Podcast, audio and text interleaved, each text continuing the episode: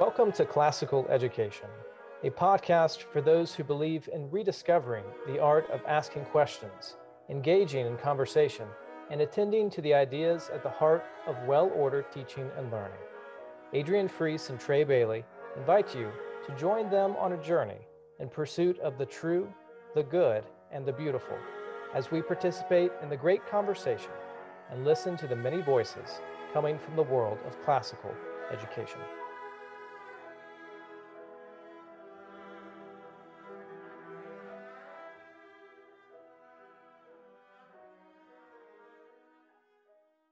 Today, Adrian and I are delighted to be speaking with Professor Lou Markos.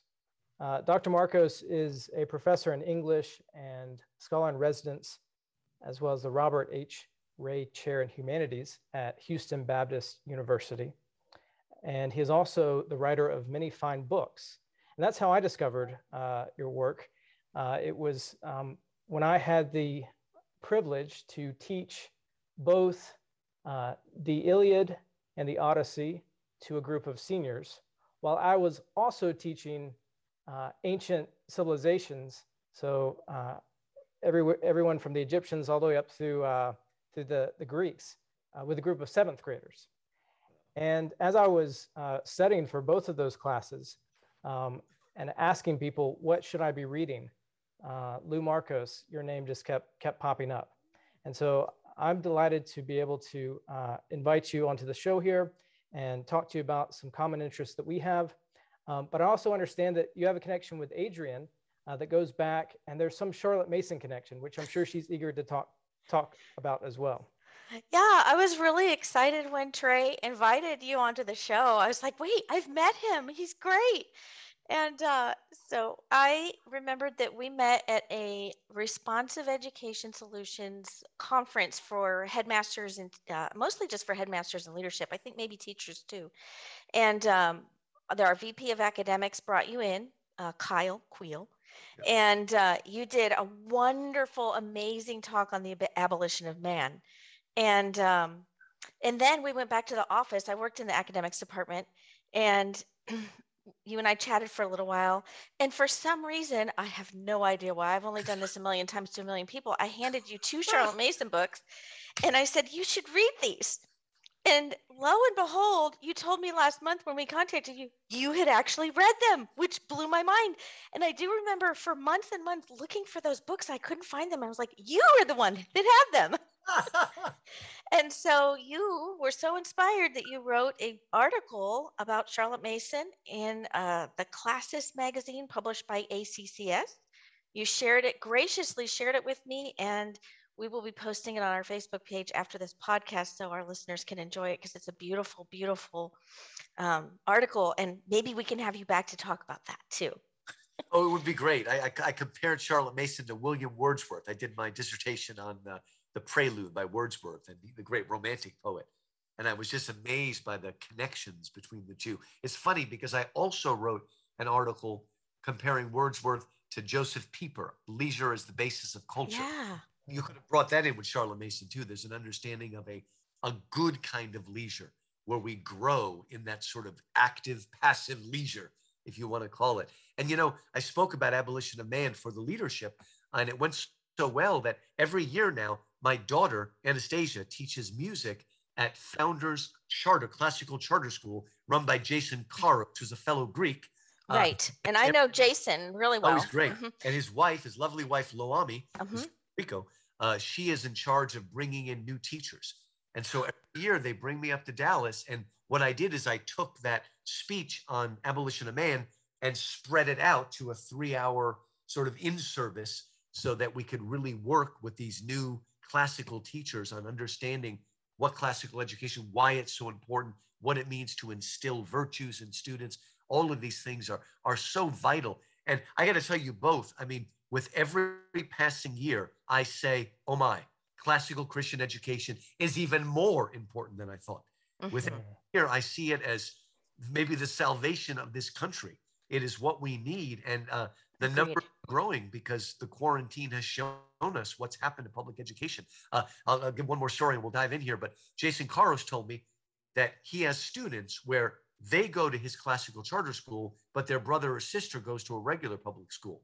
And during the quarantine, when the teachers were sending readings back home, Jason told me that parents were noticing the massive difference between what they were reading in the classical charter school, responsive ed, and what they were reading in the regular public education schools.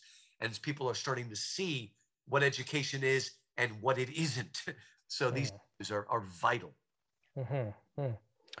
Well, uh, these are all things that are near and dear to our heart, and and our listeners are.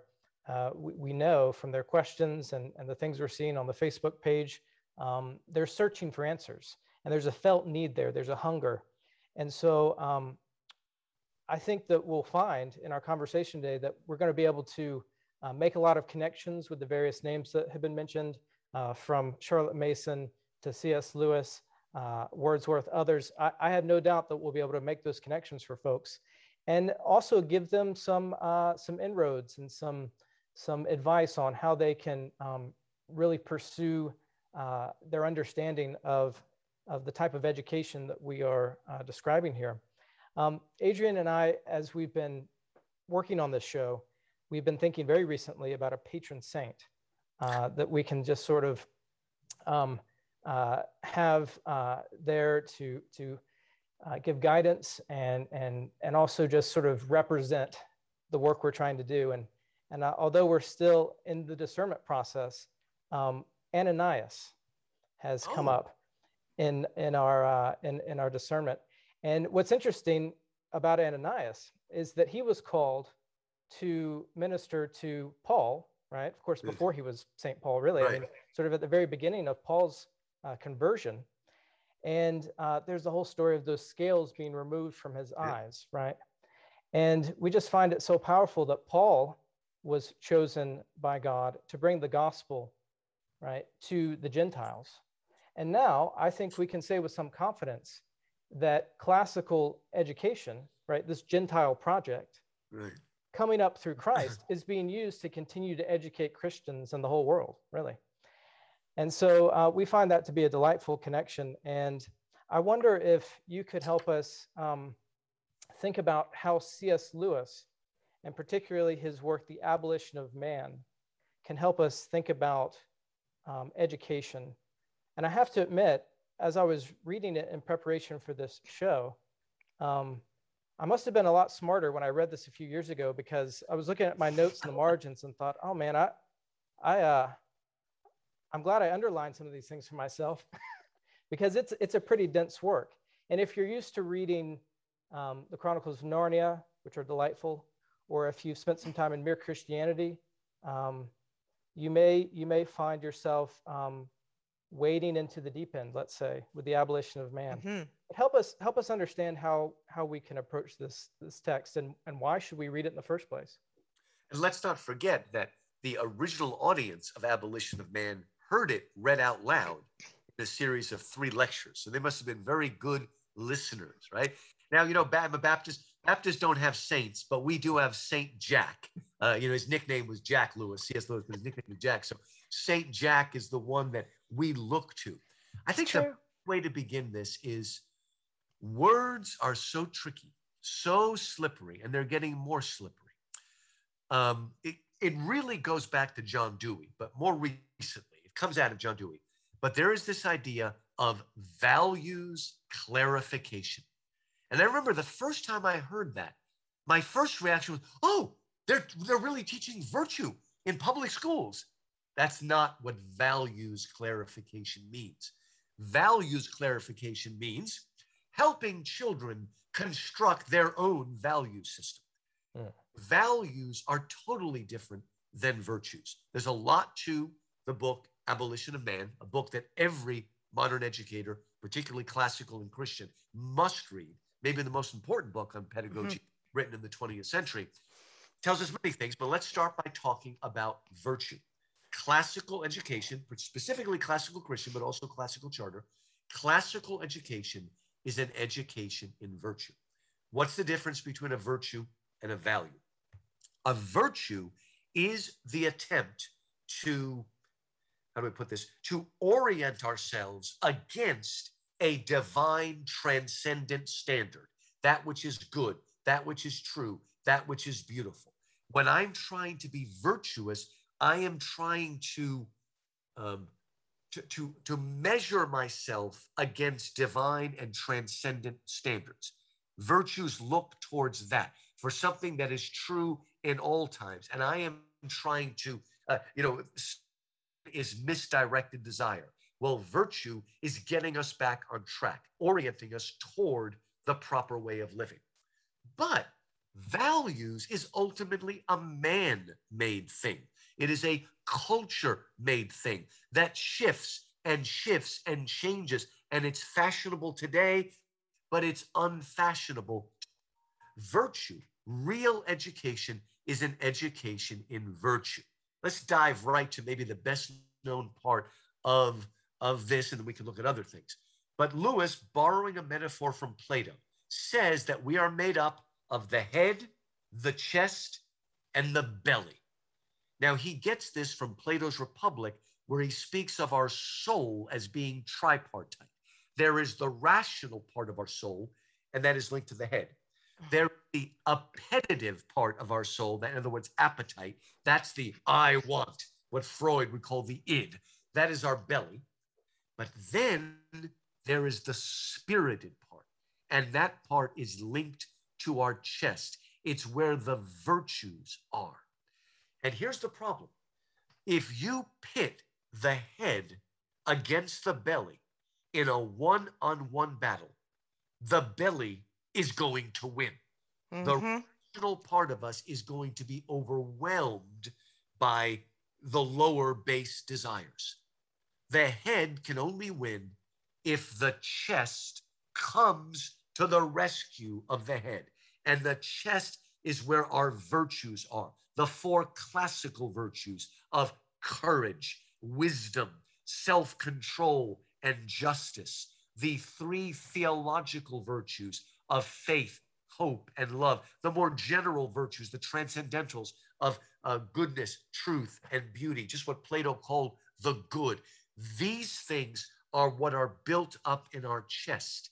And a real education, a, a true liberal arts education. See, we could have gone on calling it liberal arts education, but because that word has been so destroyed, we have to say classical Christian. But we shouldn't have to.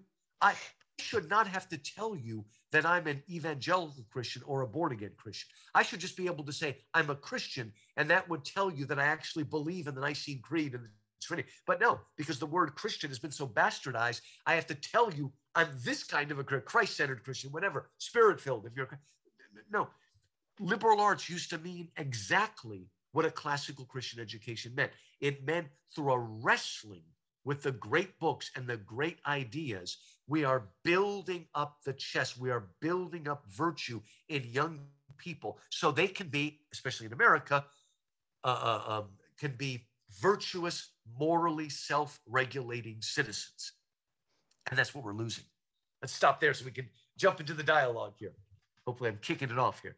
Oh yeah, no, that's fantastic. I love that you uh, said that we have to call it classical education and not liberal arts anymore. I we just had this conversation on our Facebook page. Literally a few weeks ago, somebody said, "Can we call it liberal arts? And do we still have to call it classical ed?" And I made the exact argument you're making: is that the phrase is so ruined. It it really is, and it's so sad. Yeah, it is sad because it's liberal arts what the, word liber, liber from Latin, where we get the word liberate. A liberal arts education frees the mind from the idols of the marketplace, as Francis Bacon would say. It is something that it, it, it's look. If you ask almost any public school teacher, especially of young kids, why did you become a teacher? So I can teach kids to think for themselves. Well, it depends what you mean by that. Unfortunately, in the values clarification, it means teach them that they're their own autonomous individual. But what it should mean is if we train them through a liberal arts, a true liberal arts education, will train the mind and order the affections in such a way that they then can think for themselves. But they can't come in and think for themselves like that. It's not going to work. They need boundaries, they need limits, they need an understanding. But the whole point is a proper training. If we're all classical people, grammar, logic, rhetoric, taking them through the trivium I should say quadrivium too, but none of us understand what to do with numbers. Isn't it weird? We need some number people, Adrian. Well, well, well, Ravi Jain and Kevin Clark's book, Liberal Arts Tradition, takes up the numbers, but most of us are letter people, right? We still have to understand the numbers a little bit better. But at least let's start with the letters and let's start with a building up of the chest that, you know, that, that will allow them to not be fooled by the propaganda, that will allow them to really be critical thinkers, not critical in the modern sense. The modern word critical means uh, I, I, have to uncover their agenda because they're just dead white male heterosexuals, and I'm going to uncover their. That, that, that's not what we mean by critical thinking. Critical thinking means a mind that is free to judge and to weigh and to balance because we are part of a tradition that goes back to Homer and Moses and comes all the way to today. And now I can assess what is being said to me or said at me sometimes. Yeah. Yeah. You, you know, it's interesting that you, you mentioned one of the, the, the modern ills of education, which is um, sort of looking for these agendas. Um, and, and I wonder um, if this will help us uh, link back to the way that Lewis opens the abolition of man. Because in a sense, he, he does want to point out something that's going on, and, and he, he references a particular book. Um, and, and he, interestingly, doesn't name the title, although I did a bit of research and I figured it out. And he doesn't name the authors, um, but he does want to make his reader aware of what is going on in this, um, in this text. And he does it in a way where he says several times, you know, I'm not necessarily, I'm, I'm paraphrasing here, I'm not necessarily persuaded that they know even what they're doing, right? But they're so deep into it and the student doesn't know what's happening and they're getting this this propaganda um, and and being formed in a particular way. I wonder if uh, adrienne i think i think you had some qu- a question about that. Well yeah i mean just when i first read it this was the third time i read it um, to be quite honest the funny thing is the first time i read it i thought it was easy to read this mm. third time I read it was harder. it was mi- much harder. I don't know if I, I was had, just reading more deeply. I had the same experience. I was like, why is this? Why did I think I understood this book when I read it 10 years ago and then five years ago? And now I'm reading it. I'm like, I don't understand it. it is I, a little hard to, yeah, to kind of get the mind around. it's a weird and somewhat obscure way of beginning a book. But what he's trying to show is here is a modern education. You don't have to find the book. But now I should tell you, um, I talk about this book. I wrote a book called Restoring Beauty, the Good, the True, and the Beautiful, the writings of C.S. Lewis. It's got a whole section on abolition of man. But we're also lucky because just this past year, Michael Ward, who wrote Planet Narnia, has written a book called After Humanity. And it's a book length analysis of the abolition of man, what this means, all the obscure stuff. It, it just, yeah. and usually when you buy it, it sometimes will come with a small edition of the abolition of man as well.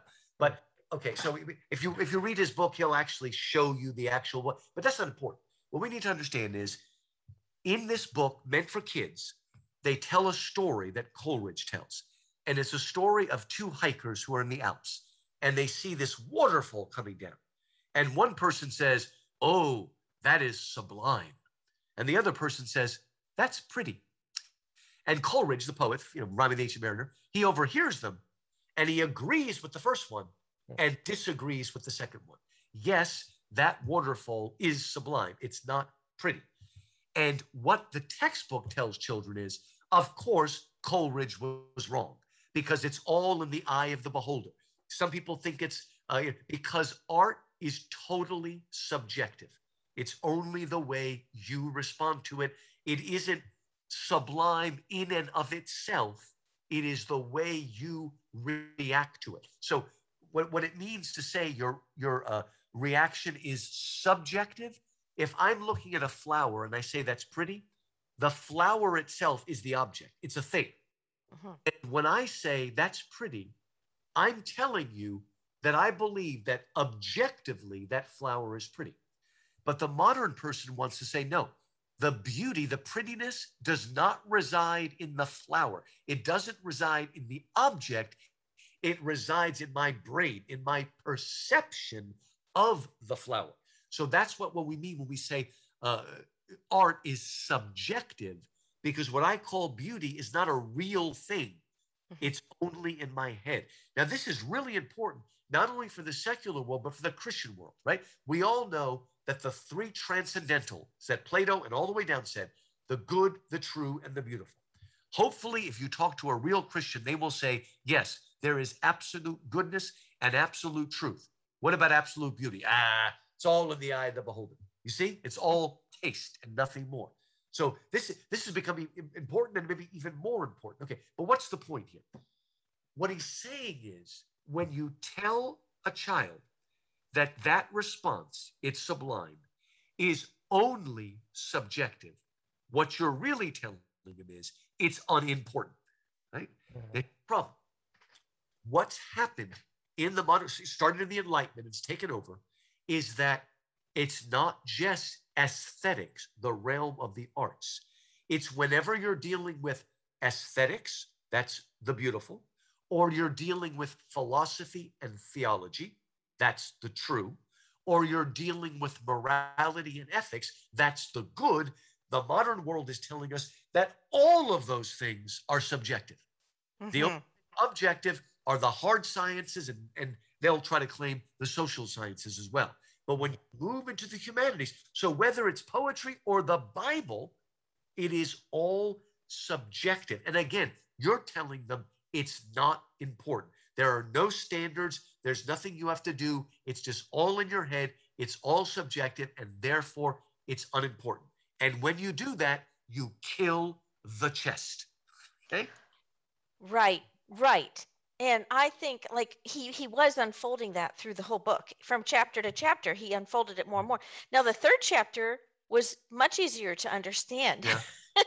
it was like so any parents or teachers who are listening that read the first you know 10 pages of this book and think i don't understand what he's talking about here stay with it just yes. keep reading like like so so tell your tell our listeners how to stay with it like and what i mean you're doing a great job setting up the the calm and carry on. That's what the British say. Yeah, just keep doing it. Just go. On. Right. Even if, if you don't, don't understand. Right. Just you know, just just start thinking about how when you went to school, they didn't teach you any history. They only taught you social studies. They're not teaching you facts about history. They're just teaching you mostly propaganda and social science stuff. But you, you want to keep going because, all right, here, maybe this is a good place to start. When he says this, that modern education Okay, if you think of your your children in the public school as chickens or birds, classical Christian education is like the mother chicken who wants to equip and teach her children how to fly. Modern education treats the chicken like a uh, what do you call it, chicken factory that is going to use them for food. Right? It's just like keep them here and don't let them get passionate about anything. You, you have to follow it along because what's happening is it, it, it doesn't become important till we see the long term effect. Maybe, I don't know if this will help or not. I, I like thinking about Francis Schaeffer. And mm-hmm. Francis Schaeffer said, What we've done in our modern post enlightenment world is divide reality into two stories, like the two stories of a house, upper story and lower story. And in the lower story is the hard sciences. And down in the lower story, we have facts and we have, you know, principles and we have things we can state. But the trouble is, in the lower story, the bottom floor, we don't have any free will. We're just part of nature and that's it, where we're just, you know, in, in a way, an object.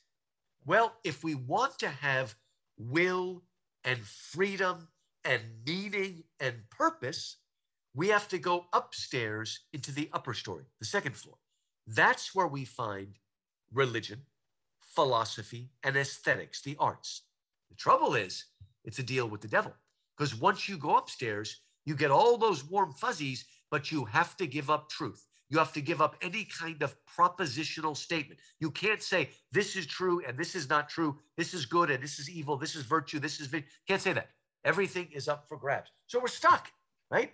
And that's what's there. We, we can no longer access the deeper part of ourselves. Mm. As Lewis said, you know, if, if, if you're a, the post, a, a, soldier at the post, and they're running to you, right? Running Kant's uh, categorical imperative, trying to reason yourself into courage ain't Right. You're going to turn around and run. No. It's going to be the memory of this little patriotic song, Yeah. this thing that built up the chest, this Mhm. thing of goodness, truth, and beauty. That's going to keep you there when all of the so called science and logic is not going to work. It's going to be saying, and I'm proud to be an American. That's what's going to keep you there because your chest has been built up. And here's the real bad thing this is how he ends uh, chapter one. There's three chapters. He ends chapter one by saying, you know, it's crazy, right? You can't pick up a newspaper nowadays. He says that they don't say, where are kids with courage and zip and passion? Where is it? And he said, here's the crazy thing. In a sort of, uh, what, does he put it? In, in, in a sort of ghastly simplicity, we remove the organ and then we demand the function, right? Right. We create men without chests, no Right. sense of virtue, no sense of courage, no sense of the good, the true. We create men without chests, and then we expect enterprise and courage from them. Mhm. We ridicule honor in the classroom, and then we're shocked. Yeah, he says we make Traitors. men we make men without chests and expect them virtue and enterprise. See, Mhm. we don't. We we we we we uh, ridicule honor. We make fun of it, and then we're shocked. And the famous line: "We castrate and bid the geldings be fruitful." So Ooh, we're crushing their chest by. yeah. It's all in your mind. It's all unimportant. It's all a fairy tale. Yeah. But then when you need young people that have courage, it's not there anymore because you've killed it. Because real courage resides in the chest more than in the head. Right. Yeah. He, he also says at another point that's related, um, and this resonated with me as a father uh, because he's addressing fa- uh, fatherhood at this point, and he says that just as much as a father gives of his body, um, uh, you know, when um, in the conception of the child, right? Uh, he, well, I guess fathers don't conceive. Fathers, um, a, a father will, um, uh, what's the word I'm looking for? Let's Um, donate a part of himself in a way. That's right. Um, so to um, in the same way, the father must give of his spirit to the child, right? Ah, okay. Um, so I, I think you're quite right, Dr. Markos, when you say that uh, this is a book. You know, The Abolition of Man is a book that every educator should read, and the way that it's written, it is written in such a way that, quite literally, every educator doesn't matter um, where they live, um, where they worship, um, what culture they uh, are a part of, can pick this book up and read it, which can sometimes perhaps be a bit of a shock to the system of a Christian educator who finds this work to not be um, overtly Christian. All Um, right.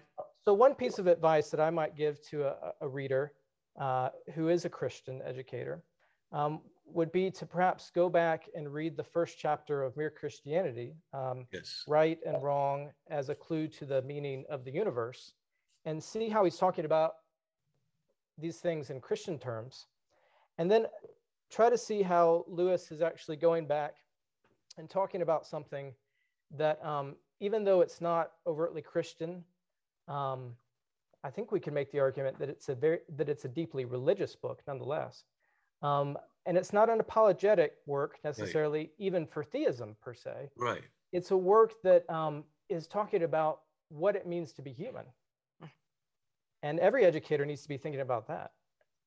This is why when I speak for classical charter schools, I always speak on the abolition of man, because it, you know, without being overtly Christian, it is laying down the principles of a classical Christian education, uh, and it sh- it forces you to see that choices have consequences.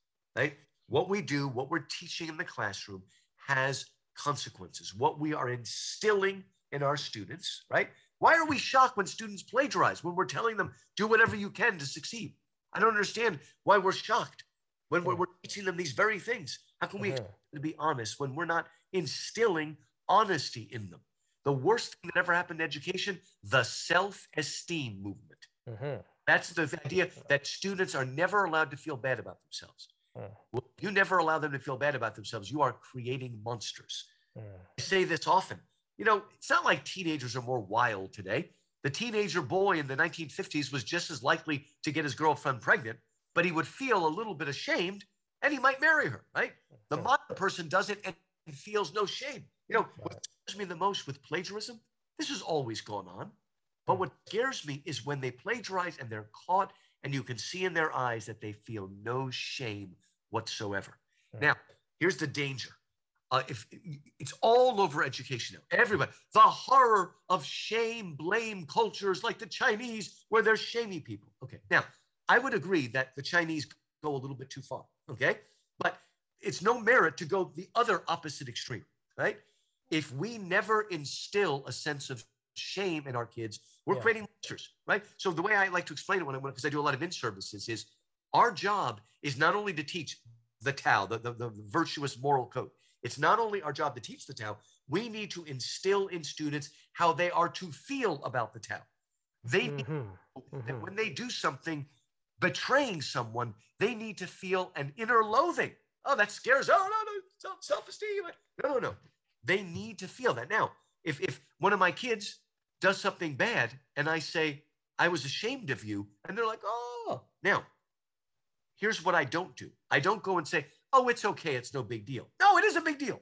What I do is I hug them and I say, but I love you and you're valuable, right? And I know you're better than this, but don't do this thing that says it's no big deal.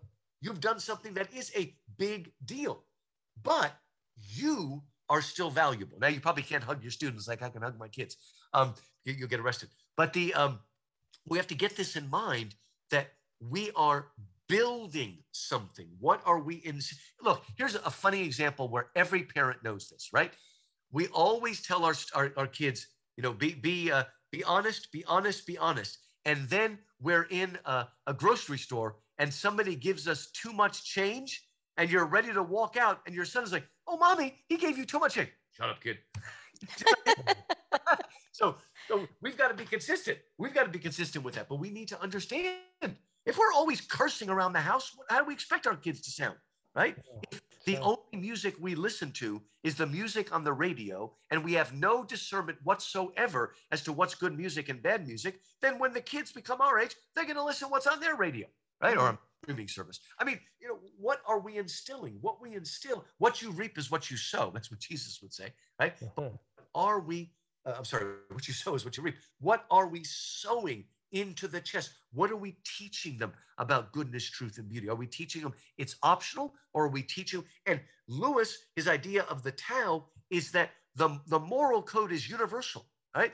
What Jesus taught in the moral ethical sphere is not radically different from Buddha or Muhammad or Confucius or Socrates or Plato or Gandhi, right? Right. Because right.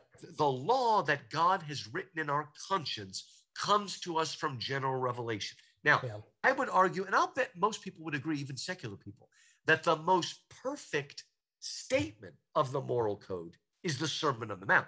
Okay, but it's not radically different. So maybe Jesus said, right. "Do to others as you would have them do unto you," rather than "Don't yes. others what you would not have." But in as much as Jesus was a prophet and, teach, and he was that in addition to being the Son of God, but in as much as he was a prophet, he didn't teach things that were radically, radically, radically new.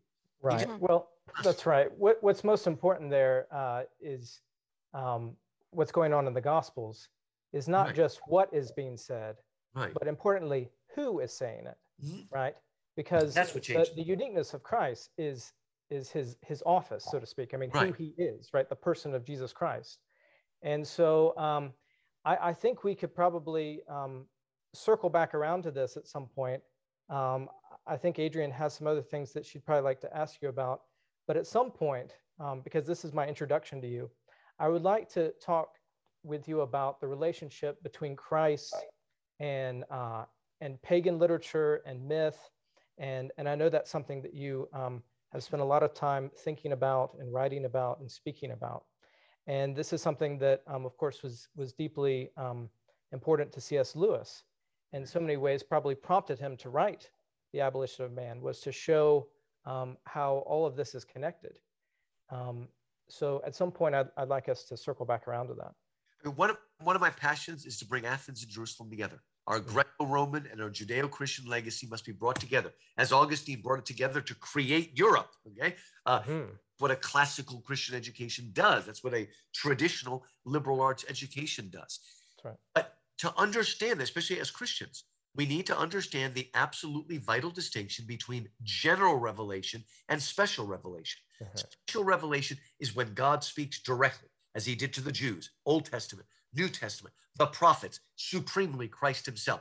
That is special revelation. But that's not the only way God speaks to us. Only in special does he speak directly. But he speaks to all of us generally through creation. We see God's glory in creation. He speaks through our conscience, that that uh-huh. moral code. He speaks through our reason. He speaks through our imagination. Uh-huh. He speaks, I'm quoting C.S. Lewis, through the good dreams of the pagans. Mm-hmm. God has written eternity in the hearts of men, and we all yearn for God. That doesn't mean we can be saved on our own, but we all we all have a sensus divinitatis, which is Latin for a sense of the divine. Right? We all have that implanted in us, and we yearn. And that's why in the pagan classics we encounter true things. It's completely true, right?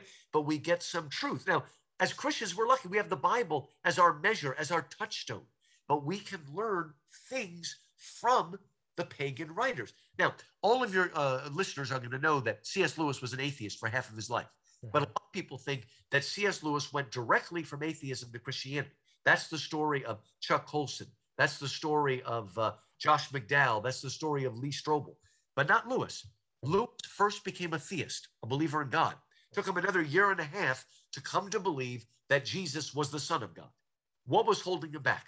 Lewis, like myself, was an English professor. Like me, loved mythology. I just wrote a book called The Myth Made Fact. I loved mythology, and he read a book called The Golden Bough. And in this book by Sir James Frazer, he discovered an archetype, a sort of recurring story that appears in all, all the different pagan literature. A story of a god or demigod coming to earth, dying a violent death, and then returning. Now, these are just myths, and they're really cyclical myths about the four seasons the dying and rising God.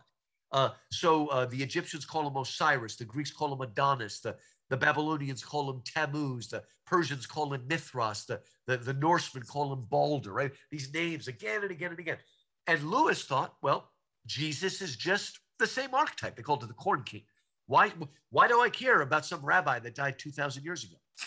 And then his friend J.R.R. Tolkien, a strong believing Catholic, sent to Lewis the words he needed to hear. He said, Jack, C.S. Lewis, Jack, did you ever wonder? Maybe the reason that Jesus sounds like a myth is because he's the myth that became true. Folks, we were made in God's image. God has put an eternity in all of us. He's put in us a desire to reach out. Uh, out of one man, he created all races of men, that they might reach after him and grope after him, though he is not far from any of us. For in him we live and move and have our beings. That's Acts 17, Paul speaking on Mars Hill at the Areopagus. And because of that, we yearn, we make up these stories because we understand deep down that there is a rupture between God and man and it needs to be healed. And there is a need for this cyclical life, death, and rebirth. But guess what? In all those other stories, it's merely mythical. But it looks like it happened one time in real time and space under Pontius Pilate. Think about it. If Jesus came, and yes, he fulfilled the Old Testament law and prophets, but nothing he did or said spoke to the pagans, it would be as if a foreign God had invaded the world. But in fact, Jesus is not only the Jewish Messiah who fulfills the Old Testament law and prophets, he is the King of the universe, the Savior of the world, who also fulfills the highest yearnings of the pagan people. And that's why we can learn from these pagans. They were in the dark, but they, you know what? They asked the right questions. They didn't always have. That's right. right. They asked the right questions. Adrian, if, if you'll start playing the organ, we'll do the altar call. Hey, we'll just yeah, there we go. well, I, I want to camp a little bit more on the the Tao or Tao, however okay. you say it. I've heard it said both ways. Just because I want our readers not to get hung up on it. I really, you're already explaining a lot of what it is, but kind of summarize in everything you've said and use that to explain what the Tao, the Tao is. Now, Yeah, the, the technical way of saying it, the Indian way is the Tao. Okay, but Lewis was a British, and Brits anglicize everything. So he would have said Tao, just like the British say Don Quixote, Marquis, and Valet. Okay, uh, of course, it's always good to mispronounce French words purposely. Um, but so so the same thing. Okay, the Tao is the way Lewis would have said it's the Tao. Okay, what is that? That is the universal, cross-cultural, moral, ethical code that is written in all of our content. It's not that different from the natural law in Catholic philosophy. And finally, Protestants are picking up on natural law and are okay with it again. They, didn't, they weren't okay with it for a while, but now they're okay with it. Otherwise, we wouldn't have had classical Christian universities, uh, colleges, and schools. Well, so, so, what, so tell our listeners what is natural law? Okay, so the natural law is is the it is God's moral ethical standard that is written in our conscience. Now, we still break it because we're fallen, depraved creatures. But we all know that there's right and wrong. And Lewis calls it the Tao to remind us that whether you're in the West or the East, it's the same basic understanding. And it's worth buying Abolition of Man merely for its appendix, because in the appendix, Lewis takes all the ancient law codes of all the different civilization and lines them up and shows how similar they they've all got the Ten Commandments, if you will. It's similar because we were made that way. Now, again, we don't follow it, but we know we should follow it. And anybody that says there's no such thing as the Tao, look, here is my definition of the Tao. Very simple. The Tao is the way you expect other people to treat you. Look, if there was not the Tao, if there wasn't a universal moral ethical, if there wasn't a natural law, then it would have been impossible to have the Nuremberg trials. After World War II, the Nuremberg trials in Germany were to put the Nazi war criminals on trial. Now, by that part, Europe was maybe, you know, it was just as postmodern and and, and uh, morally relative as they are today, if not more so. So, how could you do that? The only way you can have Nuremberg trials is if everybody agrees, whether they admit it or not, they all agree, number one, that there is such a thing as right and wrong. Okay. Otherwise, there is no such thing. If if if if it changes from culture to culture, then there's no way you can argue that democratic ethics are superior to Nazi ethics. If there's no code, so it means we know there's right and wrong. Now, watch this. It also means that we believe that the Nazi war criminals also knew the law code and also know they did what they were doing was wrong, but they did it anyway. Right. Their okay. lawyer could have convinced us that Mr. Himmler had no idea that what he was doing was wrong. They wouldn't put him in prison, they would put him in an asylum. You understand the difference? Yes. Okay. Understand these things. Right? If the if the 9/11 terrorists had survived the crash, we would have put them on trial. And if they told us, eh, that's okay in my culture, nobody would buy that. Right? We know that there's right and wrong, and they knew it but broke it. That's why we are guilty before the law. yeah. I wonder if you could loop back to the beginning of our conversation and how Lewis starts the book, um, because um, I would be very surprised if any of our listeners were not persuaded um, by both your words and Lewis's words and just their own experience of reality that right and wrong are objective realities. Now, that being said, um, we do live in, a, in, a, in, an age in which that is um, being challenged and being, um, uh, uh, well, frankly, just it, it's it's not as in the air as perhaps um, maybe I'm assuming it is for everyone who's listening. But generally speaking, um, I think you know if you choose to go into education, you believe that there are some things that are true, some things that are right, some things that are wrong, that are worth passing on. That's Good. why, in so many words, you're uh, you're a teacher. Um, so maybe loop us back to the classroom because Lewis starts with the textbook, right? And how do we go from making the strong point that right and wrong are objective realities back to why it matters, why the waterfall is sublime and not merely pretty? Good. We we have to start by teaching them that everything is not just your opinion. And it's also not that way because I'm the teacher. Okay. Mm. There, I mean, now, now you can say I'm the teacher if we're talking about a disciplinary matter and this is the way this school runs. But the truth is not the truth because I'm bigger and stronger than you. Okay. We have to get them away from that. And we also, you know, things are, we live in a complicated world. I, I like to use this example.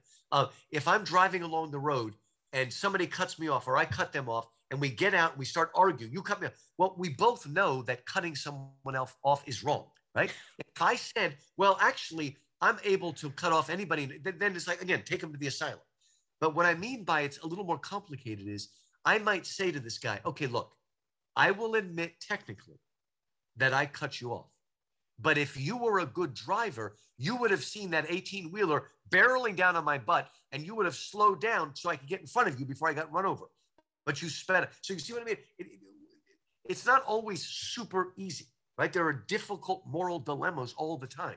But we need to get across that there are standards against which we can measure it. And if we tell them that as soon as we get to beauty and literature and philosophy, that it's all in, in your head, then we're, we're, we're just perpetuating this idea that all that facts are dead facts and everything else is a value and as a value is whatever society says that it is.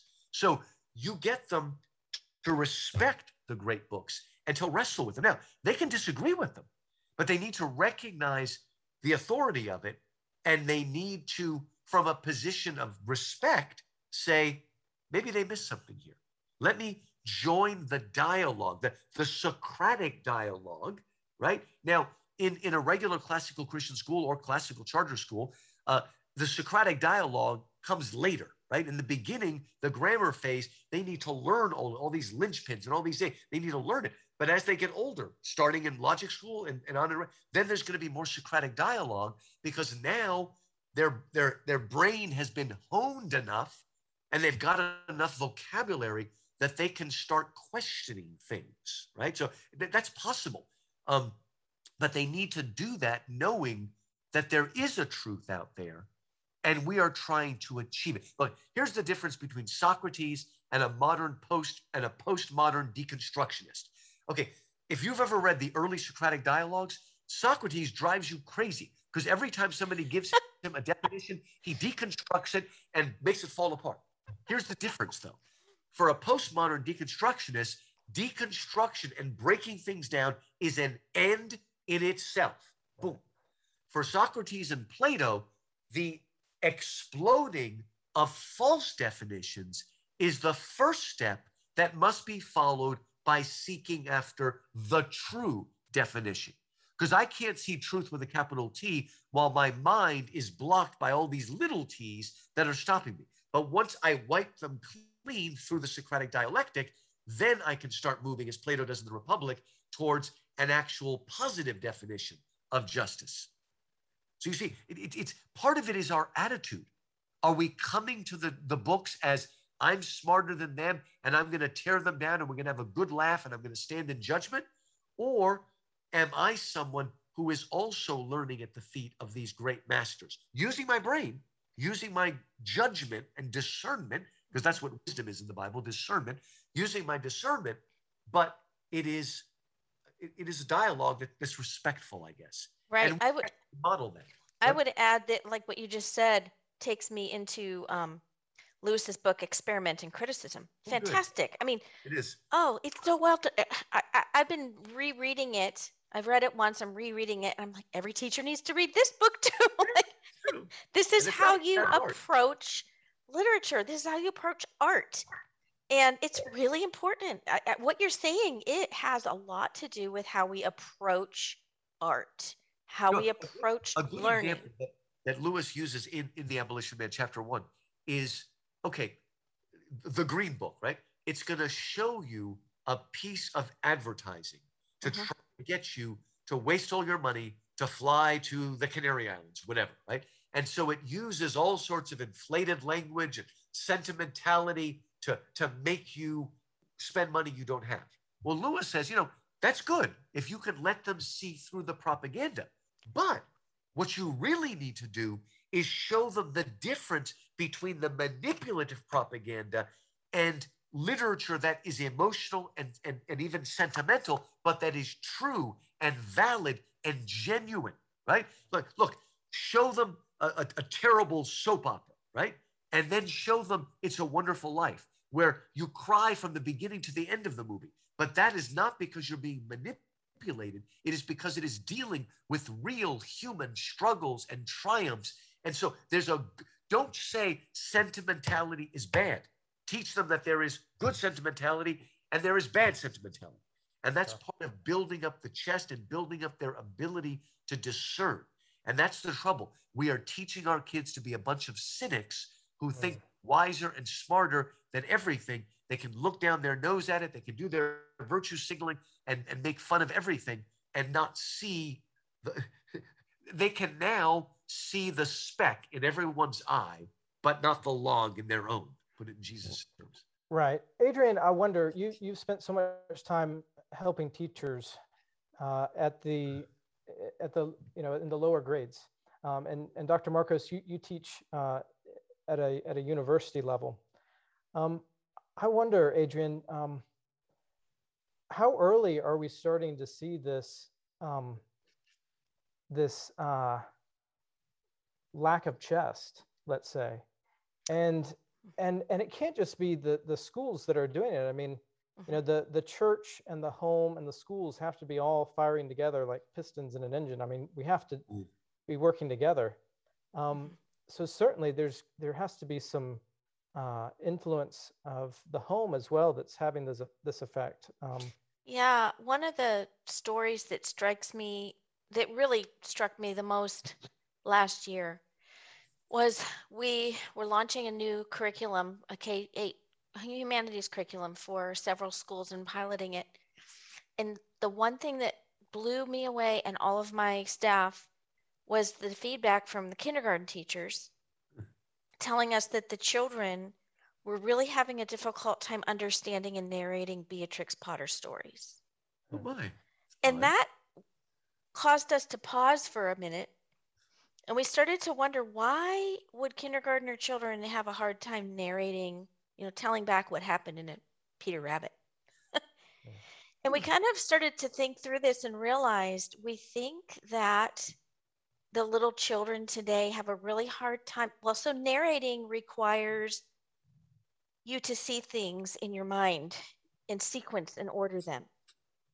And these children are struggling with doing that. And we think it's because they're watching too much visual, Oh, too much the TV visual stimulus. or- And so they haven't been able to mm-hmm. develop their yeah, ability to just slow down in the mind and and and sequence what's going Yeah. on in the story. It's almost uh, like the Beatrix Potter stories are too simple. Right. Well, that's oh, wow. that- okay. that- Yeah. you know what that makes me think of is you know yes you have to have the the cognitive ability to sequence things certainly but you also have to care right you have to care about little bunnies in the first place which children do by nature By right? nature. Oh, good. however if um, they are amused right without the muse right if if they are amused to death at such an early age and my wife was just telling me at the dinner table tonight my wife is a speech language pathologist and uh, so she works with very young children um, who uh, uh, have um, all sorts of various challenges um, but one of the things uh, that she that she learned about one of her students um, who had to get the latest session scheduled in the day um, because the child was sleeping all day. Why? Well, mom says that um, he's he's four, by the way. He has the iPad all night, and he stays up all night, and so he just has to catch up on his sleep in the morning, and so he sleeps into the late afternoon. Oh, my gosh. And so, you know, this, this, th- these things are quite serious because it's not just a matter of affirming mentally, okay, yes, there's such thing as right and wrong. Yes, we need to restore Mm. um, sort of uh, beauty and and and uh, these stories. Well, practically, how do you do that? Well, there are some things that you need to remove, right? Which is going to make Yeah. you terribly unpopular, very Yeah, unfashionable. And there are some things that you need to insert, right? That uh, have been preserved and passed down. I think in so many ways that's that's part of the mission of classical Christian education. But you know what? say, If if you're the parent who is removing that device, which is Yeah. good, then you've got to be super creative and show your kids what else to do. that's right? right. Well, Charlotte Mason would tell you just go outside. Okay. Go outside and give them an adventure in the backyard. Show- Let them be bored. Yeah, there we go. Like, oh, that's good too. Yes. Let them be bored because when they're bored, they're going to figure out how to get creative. Yep. That's right. That's right. Don't, don't tell me boredom is a lack of imagination. Lack of going to get out there and tell a narrative about what you see in the backyard. It's necessary for children to be bored. Yeah, that's true. It's necessary. We all got creative when we were kids. Now, because we were bored. Dr. Markos, I'm, I'm so glad you brought up Charlotte Mason because um, Adrian was one of the first people I met who was really making a strong case, you know, along with um, along with Karen Glass and um, Francis Schaeffer's daughter. Rollins. Um, really well, that's, that's Susan the, Susan Schaeffer Macaulay. That's the one yeah. book I gave oh, you, right? That's, that's right. one book you gave me, right? Uh, yeah, of course. Uh, in so many ways, um, continuing her work, but at the same time making the connection for us uh, as contemporary educators that Charlotte Mason is continuing that classical project as a Christian, right? And so I wonder, how did you come in contact with Charlotte Mason? Um, what's, right there. Story there? Adrian, put it in my hand. Go. that makes sense. And if you read my essay, I, I begin my essay by telling you what happened. Uh, school got canceled because of I don't know some kind of storm, and so I said, "All right, I'm going to read the two books you gave me." They weren't they were books about Charlotte Mason. They weren't Charlotte Mason herself, but they had a lot of enough quotes in it to see, uh, and it got me thinking. Yeah, I mean, get outside. A, a lot of problems with depression and bipolar and everything else is because they're stuck inside and they never walk outside at all. Go outside. Oh, and Lou, if you have not actually read Charlotte Mason, let me convince you to do so. I've read bits and pieces, but not a whole book. Oh, her books and, and, and, and I met beautiful. A, I met a group. It was a, it was a Catholic group actually a long time ago, Catholic homeschooling group that were all following Charlotte Mason uh, and and and looking at those things. And uh, you know, like I said, balance it. Right. Mm-hmm. Some of us want to you know want to sit inside of our office and just read all day, but there's also the balance of getting out there and interacting and you know play. I mean, okay, Freud did much more damage than he did good but one of the good things he did is help us understand that play is the way children work. Okay. You can't stop them from playing because the creative play is how they're learning about things, right? And how, how they're exploring right. and whatnot. So he scientifically proved what Plato said. Yeah, that's true. Actually, right. All the way back. Yeah. Oh, yeah. G- gymnastics is as important as anything else in Plato. Right? Yeah. yeah. Music well, super important to Plato. Music. Well, well, you know, play, I think it could be argued that it, it is just something that human beings do, whether you're a child uh, or, or an adult. Bishop Barron has has some uh, ah. good things to say uh, about. He, he talks about specifically. He's talking about the, the context of the mass, but it could be said about worship in general is a form of play, right? It is it is a way of delighting in God. It is a way. I mean, uh, even your liturgical churches I mean, they even have the costumes to go with it, right? I mean, and I mean that in, in all due respect. Yeah, yeah, that's true. Yeah. Bishop Barron says this is a way in which we uh, we enter into this this this this type of play, and um, and so yeah, let's let's let's not in any way um, uh, relegate play to children, but let's return it to childhood because yeah. uh, children, um, and this relates back to Charlotte Mason.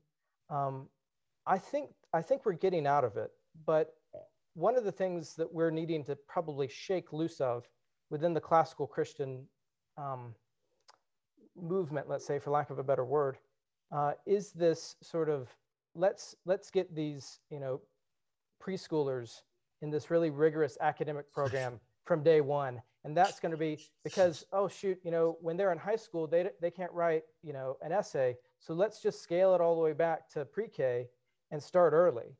And I think uh, I think we're missing something there. And I think I think what's at risk is that we we enter into um, we can easily enter into what C.S. Lewis is critiquing here, and and not um, you know giving them these these uh, sort of rigorous structures and and uh, sort of explaining everything away to them uh, you know instead what? of just filling Here, their chest with. Here's another thing that Charlotte Mason can help us with. What you're saying here if you stop doing this over rigorous thing, you will stop having the war on boys because mm. boys are particularly suffering from this because they need to learn outside and get out there and get all and and and, and so we're really really hurting people and uh, I mean, the Germans already do this. I mean, they, they basically force parents to put their kids on some kind of Ritalin if they want to send them back to public school. We're mm. all do that. I don't know if they're enforced, um, but it's terrible. We got them on these drugs from a very early age when they just need to be allowed to play and especially allow boys to be boys.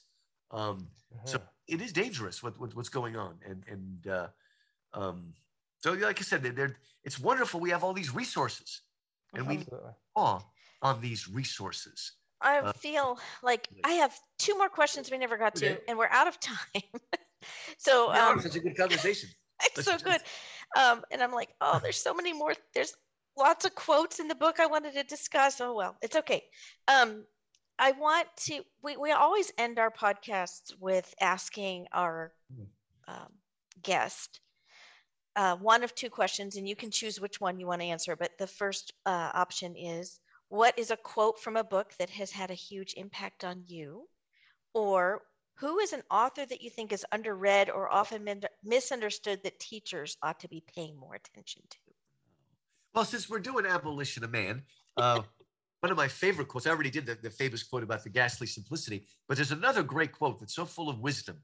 And Lewis says, I would rather play cards against a man who was quite skeptical about ethics, but was raised to believe a gentleman never cheats, than play cards with an irreproachable moral philosopher who had been brought up among sharpers.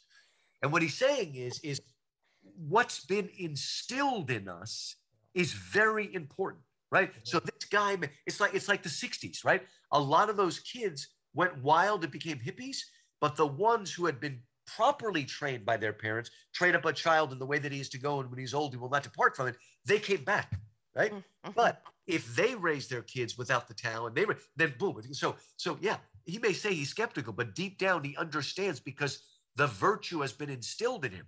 But this other guy can can can quote Kant and every other philosopher, but if he's been raised by people uh, who think getting ahead is the only thing, watch out for that guy, right? So that that's a great. It's a phrase that's that's great uh, philosophically, but it's also very practical uh, if you think about it. And. Lewis, one more from there. The the the, the let me see the, the the the role of the class the, the modern educator. It's it's more important for the modern educator to irrigate deserts than to tear down jungles, right? Mm-hmm. Problem with these students are not that they're too sentimental or too passionate, that they're not engaged enough, right? I mean, they, they, look, there was a time that maybe people were too much into what's called bardolatry, you know, bowing and scraping before Shakespeare and Milton and Chaucer and everybody else. Mm-hmm. But that's not the problem today. Mm-hmm. We could use a little bardolatry today. Um, uh, and, and uh, you know, there was a time when we could have used tolerance, right?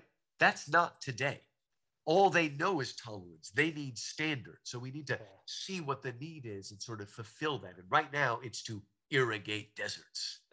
Yeah, that's great. I, I think that's all very well said. Um, and as many challenges as there are, and and I think it's I think it's right and just that we point out specifically um, what needs to be uh, addressed in terms of uh, helping families that have these small kids um, because the, these these small kids are, are completely helpless. They're completely at the uh, at the uh, the mercy of of their their parents and guardians and teachers. Um, and for those uh, for those older students, college students, young adults, um, I, I think that we can find some hope because one of the things that I think C.S. Lewis would probably observe about our contemporary situation is that although we have um, you know, uh, you know, people leaving church and um, uh, denying Christ, uh, perhaps denying the faith that they were that they were raised in. Um, you know, with with some some really you know um, you know some weird examples that that, that when you look at it are, are really minority groups. Um, most people are desperately trying to figure out what it means to be a human, yep. asking those big existential questions of who am I? Where did I come from? Where am I going? And they're searching for communities of practice, right? They're looking for a story, a narrative. And I think C.S. Lewis's book, The Abolition of Man, says, yeah, of course you are. Yeah. we all are. And what he doesn't do in this book is he doesn't say, and who you're looking for is Jesus Christ. That's right. Yeah, right? but it's, it's, it's there, you know. But it's it's it's it's it's it's almost like the uh, he's he's laying the groundwork um, that that starts that conversation. Right. And and so I think one of the things that that can happen, and and this is something that I I haven't fully articulated, but I think some of the work that is going on um, that I know you support and Adrian supports in these in these charter schools, um, if we can just have more humane schools, yes, right, that's right, then uh, then then we can then we can uh, you know as Christians um, evangelize um, to human beings. Yeah, right? that's right. That's right. Yeah, you could so. you consider it pre-evangelism, right? right. If, if they are rational and reasonable and can argue, then you can present it. You know, Alexis de Tocqueville said democracy uh, can be destroyed by the tyranny of the majority. Mm-hmm. Today, I think he would warn us about the tyranny of the minority, That's which right. is what you just said. I mean, you know, they, they, they, try to make it seem like this is everybody when it's a very, very, very small group. Uh, but they just make a lot, a lot, a lot of noise. And people can't stand up against it because we have no chest. Okay? That's right we can't stand up against it because we don't know who we are anymore and we don't have a sense of ourselves and so we give in to cancel culture. And you you know the the was it Niemöller that said uh, first the Nazis came for the Jews and I wasn't a Jew so I said nothing. And then they came for Catholics and I wasn't a Catholic so I said nothing right?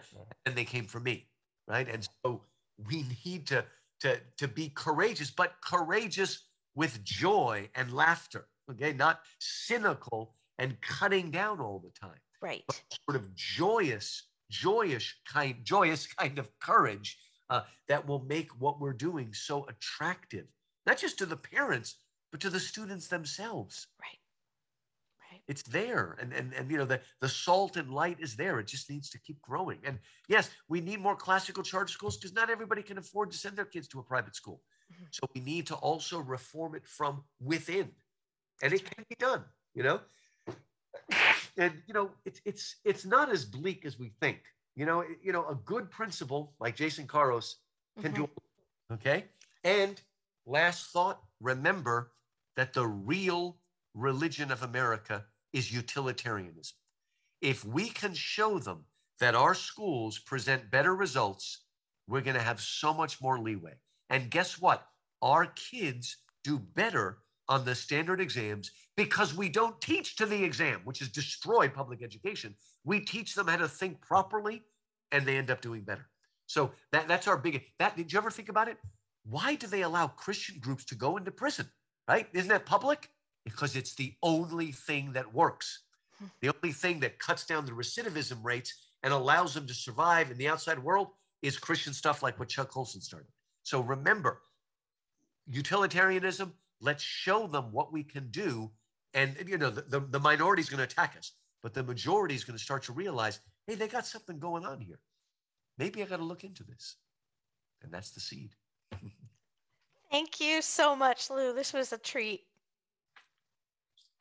Great to be on. We'll have to do it again, maybe with my kids some days. Uh, Definitely. It's, my son teaches grammar school Latin at the Geneva yeah. School of Boerne, Texas, near San Antonio. And my daughter teaches music at Jason Caros' school Founders Classical uh, Classical Charter in Lewis near Dallas. So we're all spread yeah. out. We're Dallas, gonna we're definitely gonna have all you guys on together. That's right. Okay. Thank you so much for listening. We invite you to experience the art of teaching through interactive learning communities at our Patreon page. Visit patreon.com forward slash classical education. Also, be sure to join the conversation on our Facebook community at facebook.com forward slash groups forward slash classical education. We are a listener supported podcast, so your support makes this podcast possible. As the great artist and educator John Ruskin once wrote, Well, my friends, the final result of the education I want you to give your children will be, in a few words, this they will know what it is to see the sky, they will know what it is to breathe it, and they will know, best of all, what it is to behave under it as in the presence of a Father who is in heaven.